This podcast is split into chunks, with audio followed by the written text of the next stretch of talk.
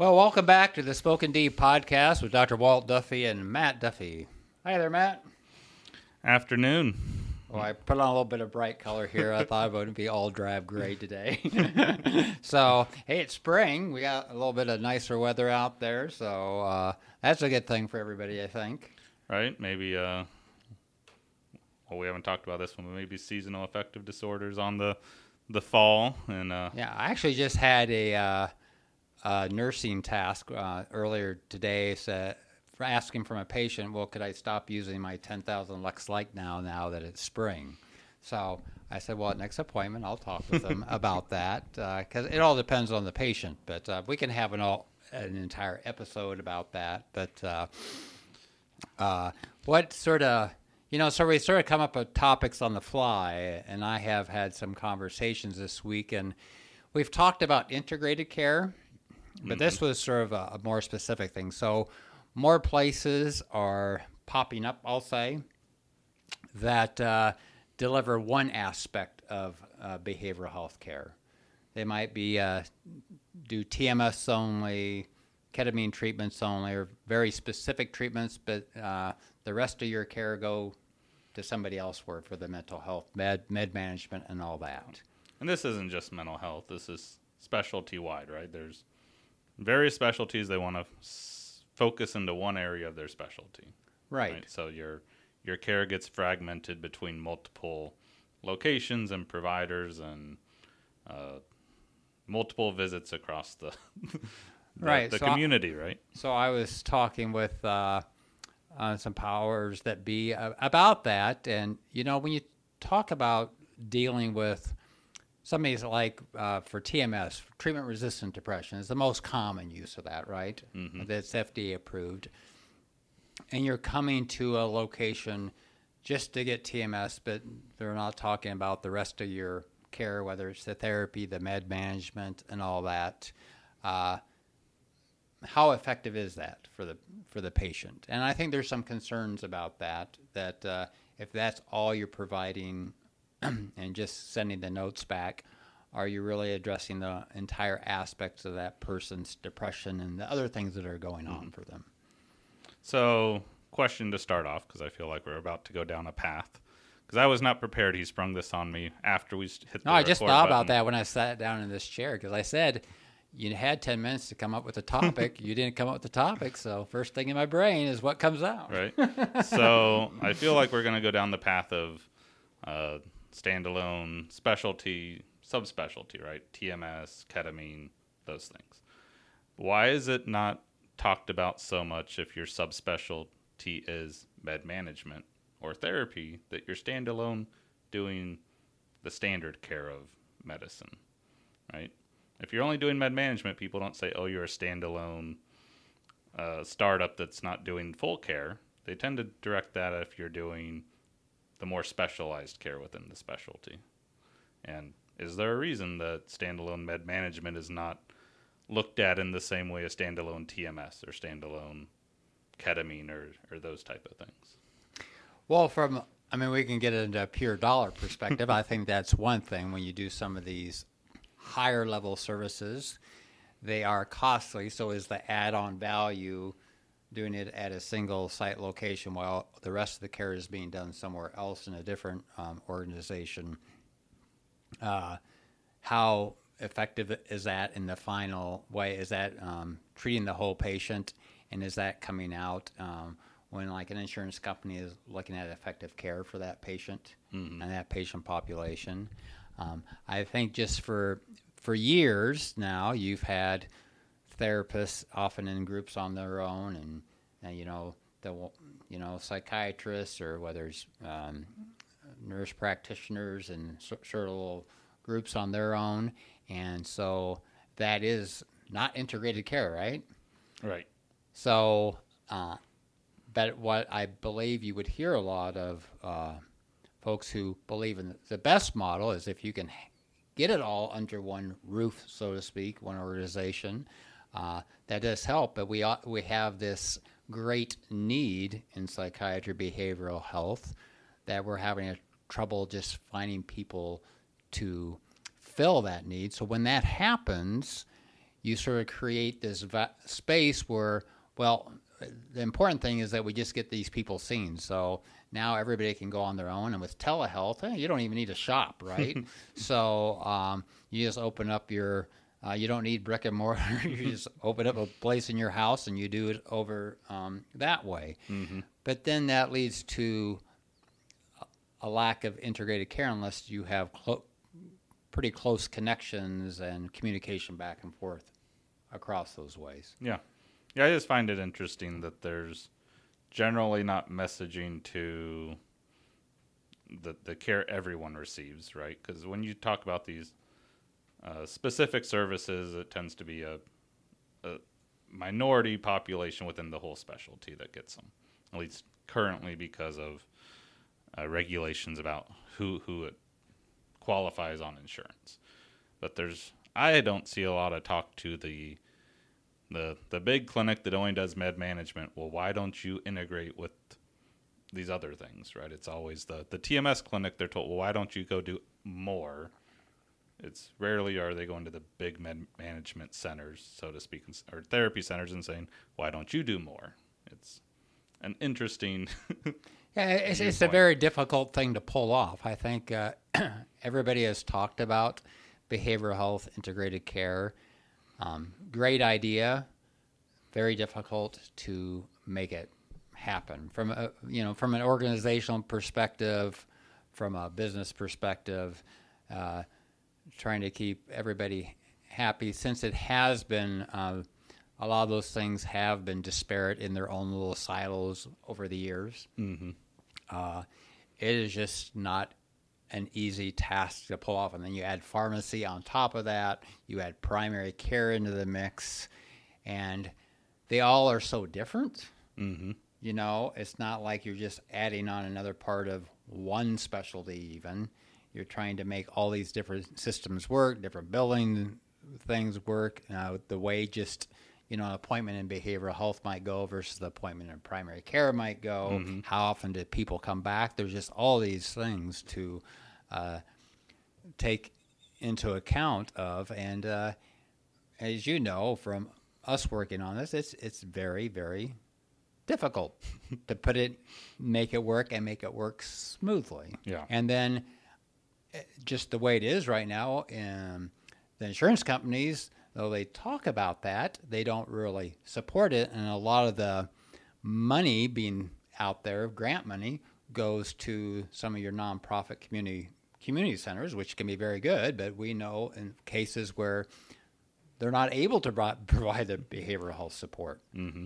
So then we're trying to provide that on the side while they're doing the primary care, and uh, so it's what we want to have happen is not logistically possible sometimes. Right. So where did you want it? Because my brain's going off on a million. No, you go wherever you want. I just got started. So you were were thanked for doing the the integrative care approach, right? Versus, oh, you just opened up a TMS clinic down the road and you're focusing on TMS. Yeah, a verbal a verbal A thank verbal you, but thank that you. doesn't necessarily parlay into uh, you know let's develop this concept and Mm-hmm. and and make sure that that it's a go. Yeah. So from, because this was an insurance company that thanked you. And I right? wouldn't say uh, thank me, thanked our organization. I mean, you know, that and that's just really important, folks. It takes. Uh, it's amazing how many different types of people and personalities. And we're not just talking about providers. You know, IT support, which we have in here, administration. You have to have people on the phone talking with authorization folks, uh, people working with people in the community. I mean, it, it, it takes a full integrated back team to make something like that even possible. Mm-hmm. Which is, you know, it takes a, a lot of finances to put that together. Uh, and it takes a lot of people who believe in that concept because it's stress it's stressful to do Yeah. right? But uh, you have to really want t- to help people in that way, and it has to be a passion, and Yeah. you have to get the right people on board. So yeah, they were thinking they were just that person who said that was pretty impressed with the overall organization that was able to put that together. So from from your perspective, this is where I, I start going down the business route. That's that's where my brain's built, right? Why do you think it's in, from insurance? They are so excited to have the integrated care model versus the segmented care model. I don't think it's just insurance. I think it's just uh, well, I know there's people look at healthcare in in general. Well, you know, it's like looking at the goal. I mean, the hope, mm-hmm. right? So, uh, will it increase compliance? One's uh, uh, physical health illness will it uh, help um, address social determinants of health? uh, will improve somebody's overall care. So, both mentally, physically, functionally out in the world, uh, they are doing better, both as an individual and as a population. So, in the long run and the short run, are you mm-hmm. saving, you know, in the short run, are you saving hospitalizations, um, ER visits, urgent mm-hmm. care visits, uh, people running out of their meds? Uh, in the long run, are you helping prevent things like heart disease, hypertension, uh, type 2 diabetes, which is running rampant in our society. And are you able to address some of these things and catch them earlier? You know, do some of the preventative type of things where you're able to um, look at some of these things and because you see the whole of the patient, you're able to put some of those things into action. Now that what that takes is sometimes insurance company willing to invest in hey, we'll pay for this. We're not sure if it's going to be a payoff, right? Mm-hmm. Um, but we're willing to look and see if it is going to be a, a, payoff because everybody wins. Yeah, because the the the thought process I have right is a, a little different, right? There, you're on step two in my mind, right? Step one is is are the resources being utilized correctly? because if if everything is segmented, then everyone's incentivized to use their service line, not necessarily what's best for the patient. Right? If if you're a TMS clinic, patient you, you better have TMS patients or you don't have a business. Right. So, are they better off on an injection or med management maybe, but you're only talking to them about TMS. Or maybe all right? of them. So, right? Or all Are yeah. there certain ones that need all of them? Yeah. So if you're in and we're saying TMS, but ketamine or other other specialties, if you're only doing one thing, that's all you want to talk to the patients about, and that's all your advertising. That's all your yeah. your verbiage, right? It's not a, a whole patient approach. It's a one treatment line approach. Yeah. So this is where people like me have a hard time with business people with that type of thinking. Okay, and that this is, is, where it comes. No, right? no, no. I know, but this yeah. is true. Uh, I can't care about step one. Mm-hmm. I will never get to step two and three and four. So that means uh, there'll be failures along the way, things not paid for along the way because insurance and other folks have not caught up. But we can never move the needle if we're stuck in your area trying to solve step one. I understand people need to do that. Well, I'm not saying this is what we're trying to. I'm saying this is I think insurance's concern. No, I agree. Because you look at a lot of the the startups, right, of TMS standalone. Yeah. They're investor owned, not necessarily doctor owned. Correct. So then the yeah. I mean this happened with some of the telehealth companies, right? Their metrics are not necessarily uh, best patient care driven, they're highest dollars out driven, right? So it's Well, a, they're hoping to some degree they're both. I mean, we're not uh, here to throw no, but it's, uh, the bus, but but from a patient perspective, I think understanding that business models do impact what you hear about. That's true. Is where you go is going to influ- influence what you're told about your care. And the more integrated the approach is, the more you're going to hear about integrated options. Yeah, I mean, that's why we have research, right? We're able to access things that aren't even available yet right. out in the market, or the possibility. I mean, some of those are double blind, placebo controlled, but more of them are having open label components of them. So, because yeah, if you go to somewhere who doesn't offer research, the likelihood your doc's going to talk to you about research is Minimal. Isn't that interesting? If you're in cancer oncology, that's mm-hmm. not necessarily true because that um, they have it down so in most places that uh, that it's just expected that trials are known, right? Mm-hmm. And that you get those patients into those types of trials. But in majority of things like uh, psychiatry, uh, behavioral health, mental health, whichever you want to put it, that's not necessarily the case. Same with uh, primary care, probably not the case. So. Um, Really not the case in pediatrics, I hear. Probably not the case in pediatrics. No. So, um, so yeah. So when you're, and you know, there's a lot of standalone research companies too, right? mm-hmm. That's all they do. Is they do research Yep. studies. They don't. They, you're either in the research study or, or you're out, and good luck if you're out. So, um, so yeah, it takes uh, uh, if you're going to do that sort of specialized thing like we're we're trying to do. I'm I'm really not.